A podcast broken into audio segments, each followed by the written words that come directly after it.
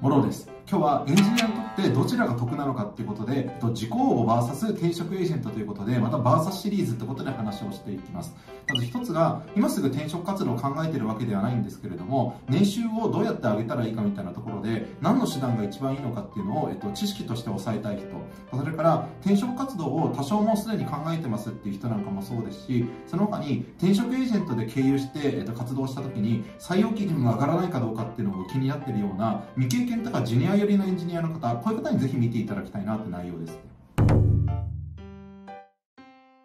でそもそも転職エージェントって本当に使うメリットあるんですかって話なんですけれども、まあ、大体皆さんまずエンジニアってどうやって転職活動を行うかみたいな話で言うとよくあるパターンはビズリーチとかグリーンとかエンジニア向けの募集要項がたくさん載せられている、まあ、いわゆるダイレクトリクルーティングとか媒体に何個か登録して、えー、とそれで活動を始める人っていうのは多いかなと思います。でここで何が起きるかというとですね今って開発経験が2年とか3年以上ある方とかだとスカウトが来すぎて全部見れないんですね、えっと、どういうレベルかというと月間でいうと40から60通下手すると100通通ぐらいあのスカウトがいろいろ来るんですけれども毎回これ募集要項を見てられるかっていうと正直無理かなと思います。そういった部分でじゃあどうしようかなってなった時にもうちょっと効率よく転職活動したいなみたいな感じで結構私なんかの周りにも、えっと、問い合わせをいただく方が多いなっていう感じです。で、えっと、その上でですね、えっと、じゃあ、えっと、テージントをじゃあ使う価値ってどこにあるのかみたいな話なんですけれども、よくあるパターンはですね、Ruby on Rails で3年経験がある方で、もう Ruby on Rails はお腹いっぱいですみたいな感じの方で、Go とか AWS を使った SRE のポジションとかやりたいってなった時に、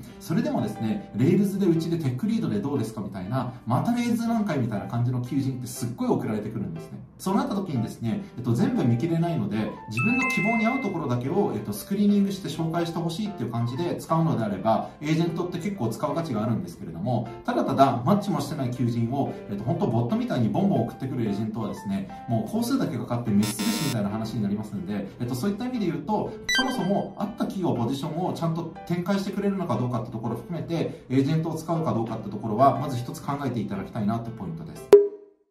2番目で転職エージェントを通さずに自己応募でやった方が採用基準上がらないんじゃないかみたいな話ってよくあるんですけれどもこれはですね3割ぐらいは合ってるかなって気もしつつ7割ぐらいはそんなことないかもっていうのが正解ですね。どういうことかというとお金がない中小企業とかあと零細企業ってほとんど言っていいようなあんまり資金調達ができてないようなスタートアップの場合なんかだと特にそうでして正直そういう企業って採用にお金をかけられないっていうのが実態としてあるので例えば Wantedly だったりとか、えっと、自己応募でできるだけ安く1円でも安く、えっと、人を採用したいって企業があるにはあります。で実際そういうエージェントが嫌いな社長とかっていうのもいるにはいるんですけれどもただ、えっと、こういう企業って比較的薄利多売のビジネス、まあ、一つのパターンで言うと、えっと、単価が、えっと、給料と連動するようなタイプの、えっと、SES の企業ですね。こういった企業ってそもそも薄利多売のビジネスでやってるのであんまり採用のコストってかけられないんですよね。だからこういったタイプの企業だったりとかあとはそもそも、えっと、ビジネスモデル的にすぐに利益が出ないようなタイプの企業とかだとエージェント使いたくても厳しいなって場合はまあまああります。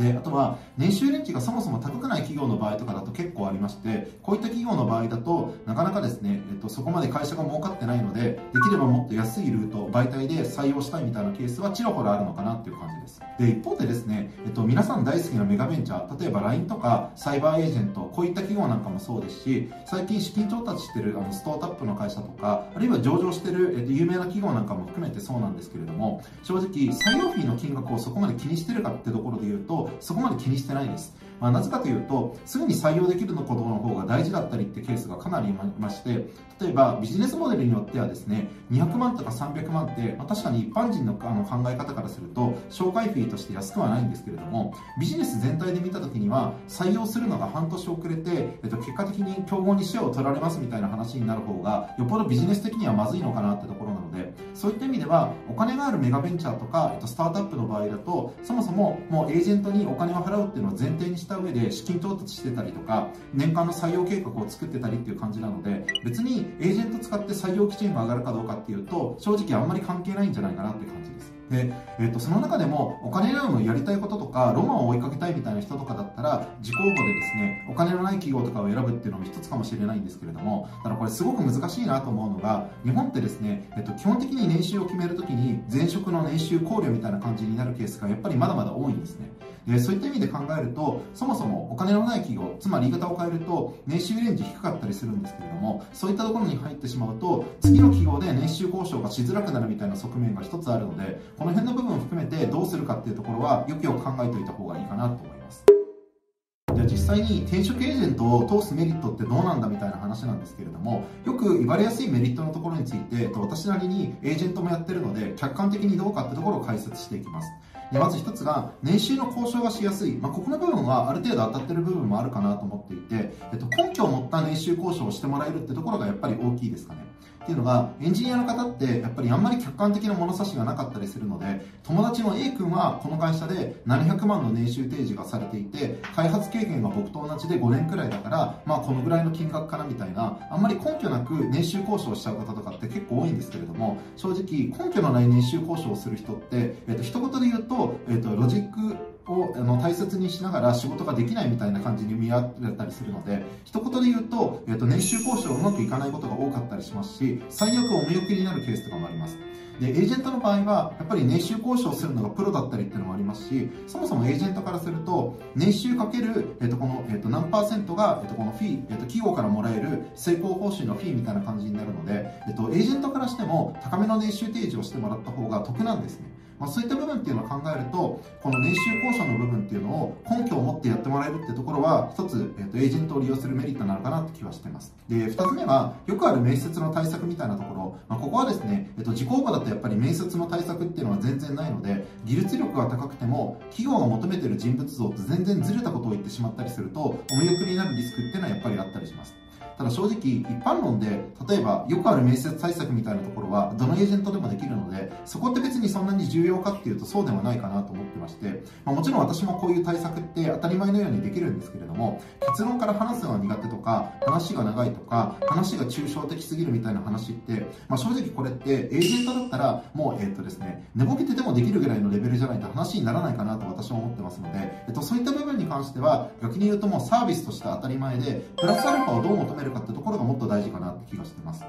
まあ、具体的に言うとですね、私の場合、企業によって、えっと、この人だと、えっと、このぐらいの年収提示かなってところが、えっと、大体、えっと、ほぼほぼ履歴書、経歴書と面接でどのぐらい受け答えができそうかみたいなところっていうのを大体見せていただけたら、大体、えっと、予想がつくっていうところでして、まあ、外したとしても数十万とか、どんなに外れたとしても50万レベルぐらいな感じですかね。1人で自己応募してる場合だと、そもそも、えっと、700万っていうのが一般的によく提示されるぐらいのレベル感の人だったとしても、年収レンジが非常に高い企業の場合だと、実は交渉すれば900ぐらいは出るよみたいな企業って結構あります。で、こういったところでですね、そもそも、えっと、その企業の場合だと、メンバークラスの年収レンジが600から900で、で、えっと、多分、メンバークラスよりはもっとできるだろうから、粘れば950ぐらいまでは出るかな、みたいな感じで、いかにですね、その企業についての情報とか、年収レンジを把握してるかどうかってところが重要なんですね。だからぜひ、えっと、どのエージェントを使うかみたいな話で言うと、えっと、その企業について年収レンジとか、えっと、どういう人が本当に欲しがられてるのかっていう部分を含めてどこまで具体的な情報を持ってるかってところで判断していただけるのがいいかなって感じです。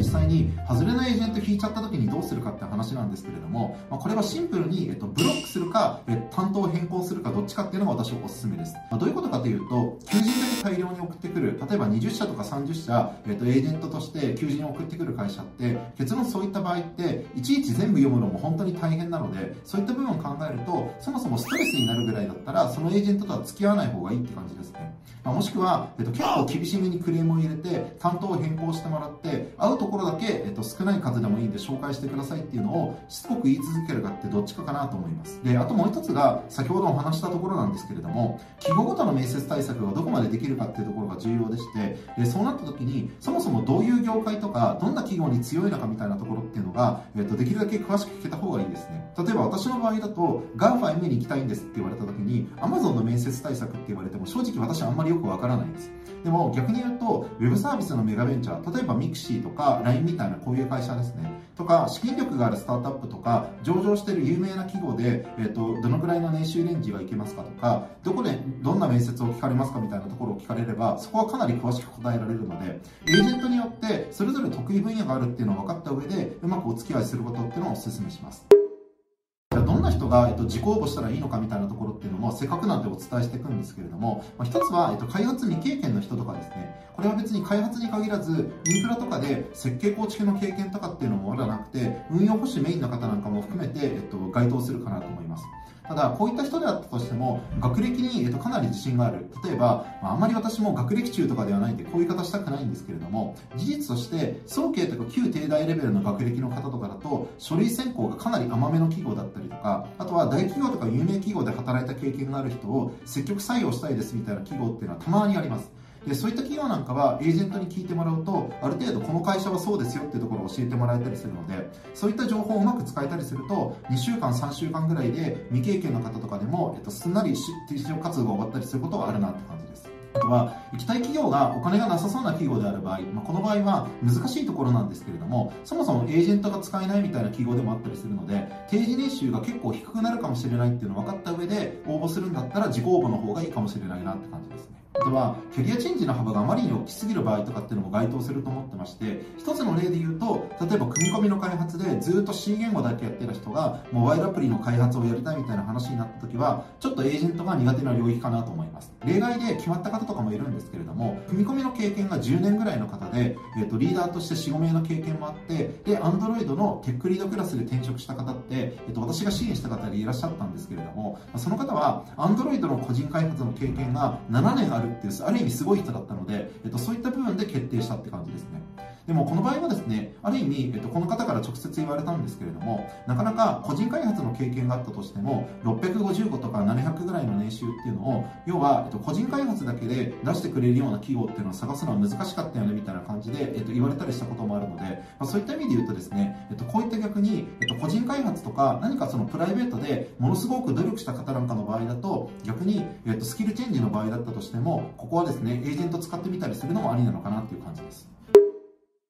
感じで最後まとめになるんですけれども、2点ありまして、1つが経営者の言ってることとかっていうのが、そもそもポジショントークで意外と再現性がないケースとかっていうのもあるので、自分の状況っていうのを考慮した上で、自己応募とエージェント経由のどっちがいいのかっていうのを考えてみるといいかなと思います。で2つ目が相性のいいエージェントを見つけるっていうところものすごく大切ですので特に企業について細かい情報を持っている人だったりとかあとは、えっと、もう一つはそもそも年収交渉をするってなった時に自分だとどこの金額まで押せばいけるのか逆に、えっと、低くてもこのぐらいの提示なのかみたいなところまで情報を持ってる人なのかってところがすごく重要なのかなってところなのでとにかく求人票だけ送ってくるような担当者がいたらその場合は遠慮なくブロックするか、えっと、担当を変えてもらうみたいな感じで、えっと、はっきりですね自分の意思を表示することっていうのがが大事かなって感じです。ということで、今日はこの自己応募が2つ、えーと、エージェント経由みたいな感じでお話をしたんですけれども、よりですね、生々しいお話が聞きたいみたいな方とかは、ぜひ、えーと、YouTube の概要欄からご連絡をいただけると、あの画像ではなかなか動画では喋れないような内容とかっていうのも、個別にお話できたりするのかなってところなので、ぜひそういった方は、えーと、個別に物当てにご連絡をいただけたら嬉しいです。あと面白いなと思った方は、ポチッとチャンネル登録と、チャンネル登録ぜひぜひ押していただけたら、私も泣いて喜びますので、そういった部分を含めて、ぜひあのお願いできればと思います。ということで、また次回お会いしましょう。ありがとうございます。